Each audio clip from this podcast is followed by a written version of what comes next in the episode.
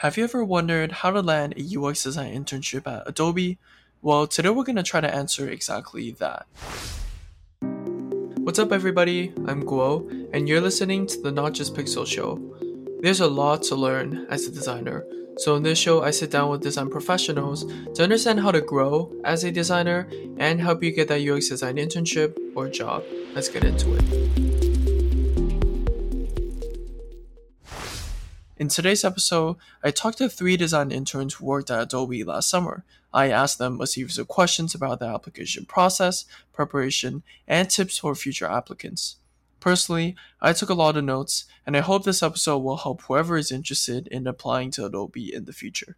So, starting with the first question, what was your application process like? Yeah, so the application process, the cool thing is Adobe is very team-specific. So the first person that you meet really is the manager you would be working with the entire summer. And you're applying to each team by themselves, and you don't really switch around as much. So once you start your applications, it's very specific to what that team is looking for and what they need. So you start with kind of a behavioral portfolio review with your this hiring manager that you would be working with. And then if that goes well, you move on to the final rounds, which is the rest of that team, a couple members from that team, going through a portfolio review, and then a 30-minute one-to-one interview with another member of that team. That was Stephanie, a senior studying computer science at Georgia Tech. Now, take note of what Stephanie said in the beginning. Adobe is very team-specific, so you actually apply to specific teams at Adobe, and each team looks for specific skills. Now, let's hear another intern talk about the interview process and application. I feel like my application process was probably a bit different from a lot of people's, and the fact that I applied, I want to say like May-ish, to this Women in Tech conference called the Grace Hopper Celebration, and I applied for a scholarship to that, which is like you basically get access to all these events, all these speakers, and a bunch of recruiters as well. And so I applied for this scholarship, and I heard back from them in maybe June-ish or July, and got accepted into this scholarship. And so I was really excited, and come like the actual conference, which was sadly online my year for like COVID, I, submitted my resume into this bank, and I also had a bunch of like one-on-one calls with recruiters that were going to this event. So it was like a separate kind of networking session thing. And one of the recruiters from Adobe actually reached out to me and was like, "Oh, we saw your resume. We really liked, your portfolio, and, would you be available to hop on a call?" And so it was all within like because the conference is like 3 days. So it was within the conference that they like reached out and scheduled a call. So it was pretty fast, I want to say. Very typical recruiter call, just like basic background check, questions. Yeah, after that, she shortly reached out to me again and was like, "Let's schedule, your first round interview," which was a portfolio review. And so it was, I think, 45 minutes. And it was with one of the people that I actually ended working with on my team. And it was really chill, your typical portfolio review where I had a Google Slides deck that I just went through and talked about. They asked me questions about, certain design decisions, certain things that I did during the process. And then, yeah, it was really chill, and he's super nice. So yeah, it didn't feel very stern or strict. And then a few days later, they reached out for a final round interview, which was, I think, again, 45 minutes. And it was with the guy who founded my team. So it was like a director, which I thought was pretty cool. And it was supposed to be behavioral, but we ended up just like chatting like me and you, it was really, really chill. We went completely off topic, and it was just like having a conversation with a friend, honestly. And I asked a bunch of questions during the interview, like not even at the end. And we kind of just were talking about like things, and he was a philosophy major, and I'm a philosophy minor right now. So we actually we're talking about that. We were talking about the team specifically. Like that team was the team that I was working on is called the like AI ML team. So we work on a lot of like things that don't exactly exist. It's like very future facing. So talked about like that as well. And yeah, in like a few weeks, I heard back that I had been selected and that they were excited to, you know, extend an offer to me. So that was Ivy, a senior studying cognitive science at UCLA. Now, I love how Ivy put herself out there to attend the Grace Hopper conference in the first place. And even if she didn't get the position, I'm sure she met a ton of other awesome designers at the conference. This really shows that applying isn't the only way to land that interview. Now, on to the next question. How did you prepare? So definitely like for the first call, I had no idea what I was going into. The best thing that I could do by then was just get my portfolio as good looking as possible. To be honest, in the first call, I talked to few people and some said that maybe in the very first call, you can have the thing where they'll ask you to show your projects. So just for the very first project, I just prepared all my slide decks and everything. So the good thing was that because my portfolio and slide deck, everything was ready. While you're actually obviously writing stuff down and making stuff down, you get a lot of clarity into what you are, what you bring to the table and what your projects are. So while the first call was just a discussion, I read a lot about Adobe as well. I tried, whenever I tried to do things, I just tried to read as much as I can. So I just read as much as about Adobe Creative Cloud, what all things are, what all projects they are working on. And definitely the team which I worked on, it was super hard to even, I was not even close to understanding what they were working on because nothing like that was present on the internet by then. There's something, product for the future or something like that. But still, the thing is that when I was entering that call, I felt pretty much more confident from my end that I've done everything that I can. So yeah, that was the thing. I just read everything about Adobe. I also, another thing was that online I found a lot of questions which are generally asked in product design. All the random question, all the weird possible things, like what is your favorite product? Why is it favorite or something like that? So I'd I don't know, I was not sure if someone asked those or not, but I just prepared the heck out of it. How much ever they can ask, I just prepared all those things for the first interview, but it was super chill. The main thing was the second interview, which actually was going to decide if I was going to get in or not. That was Sparsh, a master's student studying Human-Computer Interaction at University of Maryland. Now, kudos for Sparsh to doing his homework by researching a ton about Adobe, specific team he's interviewing for, and common interview questions. A lot of times, these are some of the best ways to prep. Then, after going through this entire process, what do you think made you stand out amongst other applicants? Something else that might have been helpful was also, in my application, I emphasized a design community a lot for me. At least that's a big priority for me. And that kind of leans itself to way in the future, I would love to do stuff like management rather than, so it would be, instead of going further through IC, so individual contributor, I would go more into management. And I think that kind of showed. And my manager really liked that because even though I was a little bit nervous to say something like that because of how, because I was just an intern, right? Saying that I want to be a manager someday sounded a little bit crazy. But he liked that because he had an idea of where I would go next. He had an idea what my path would look like, and he knew what my goals were.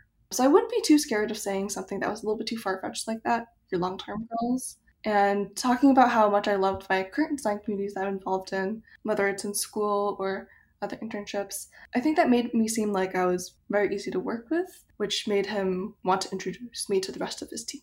Plus one on being open about your career aspirations, because that will help the hiring manager not only know more about your goals, but also if the company is a good fit for you. So it's definitely a win-win in this situation. Now, let's also hear what Sparsh thinks made him stand out.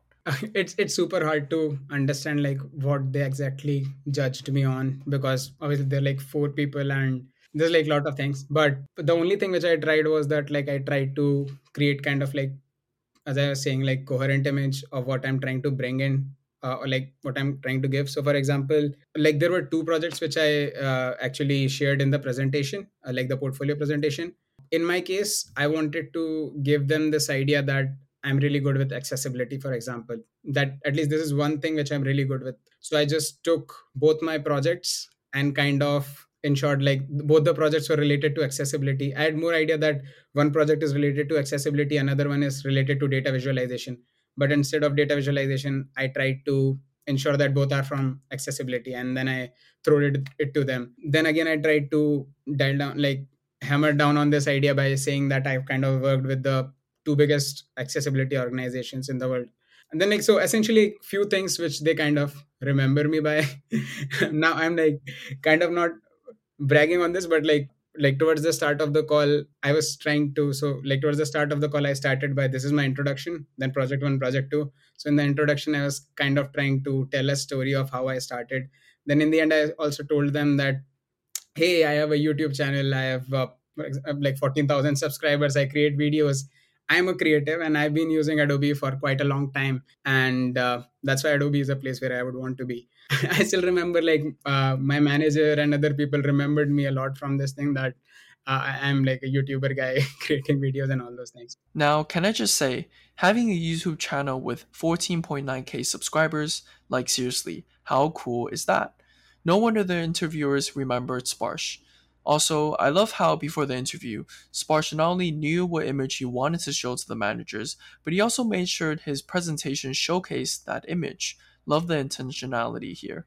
Then, what do you think Adobe looks for in design interns? Yeah, I don't know. Like, I can't really speak on behalf of like all the other interns who are working on very different things within Adobe as well.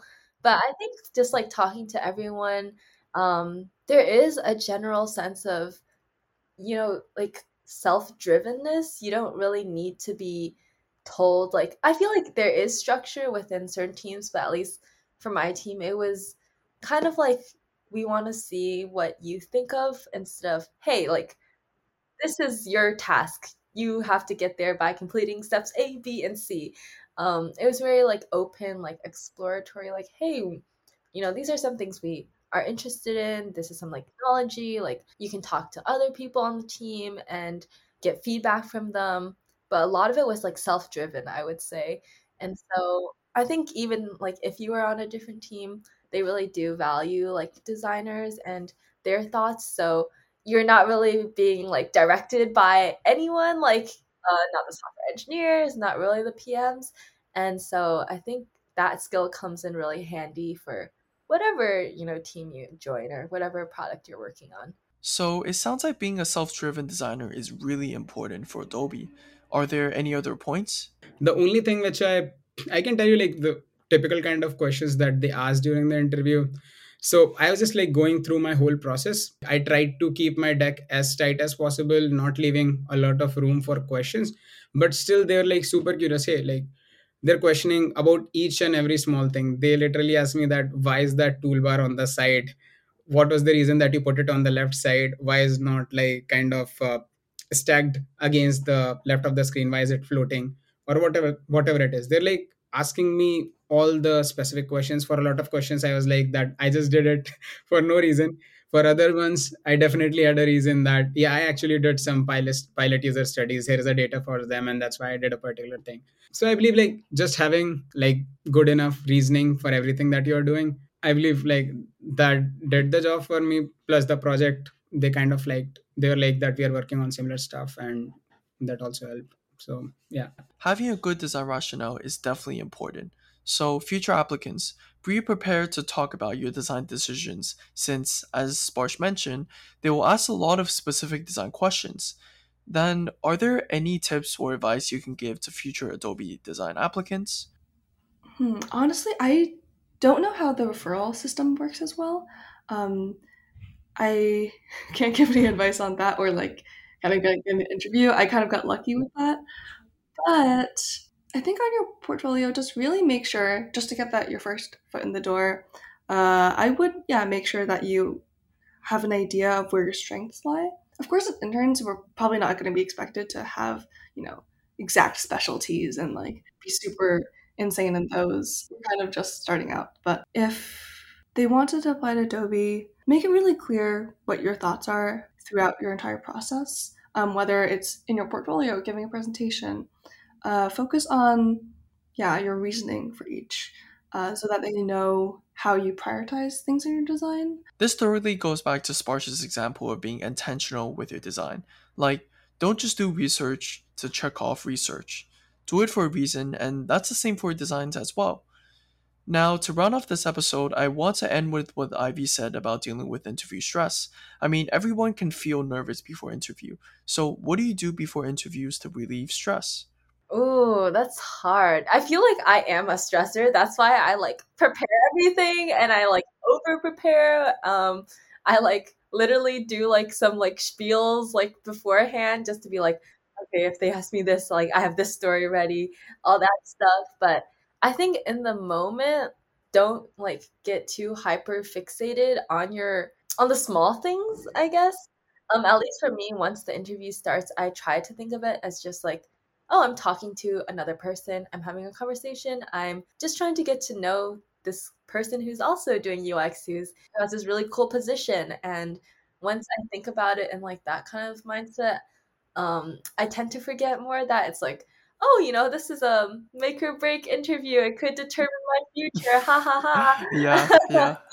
It's more comfortable for me to talk, and definitely, I know super cliche, but practice definitely helps a lot. I think my first interview was not so hot, and then as I did more, I got better. So practicing with friends always helps me. Practicing with people who are not in UX design also helps me, because if you can explain things to them, you can explain things to anyone, right? And I think, those things help me ever so slightly with my nerves. But I still get really nervous. To relieve some interview stress, stop thinking of interviews as this life or death situation where I have to prove I'm worthy / pretend to be the perfect candidate. Instead, do what Ivy suggests. Think of an interview as another casual coffee chat. And this is such a great mindset shift that I believe everyone should try out. So, this marks the end of this episode. To future Adobe applicants or anybody listening up to this point, I hope this episode was helpful. And I wish you all the best in applying. You got this. Hey there, thank you so much for listening to this episode. I really appreciate your time. And again, before we say goodbye, my name is Guo, and you've just listened to the Not Just Pixels show. And I'll see you in the next episode.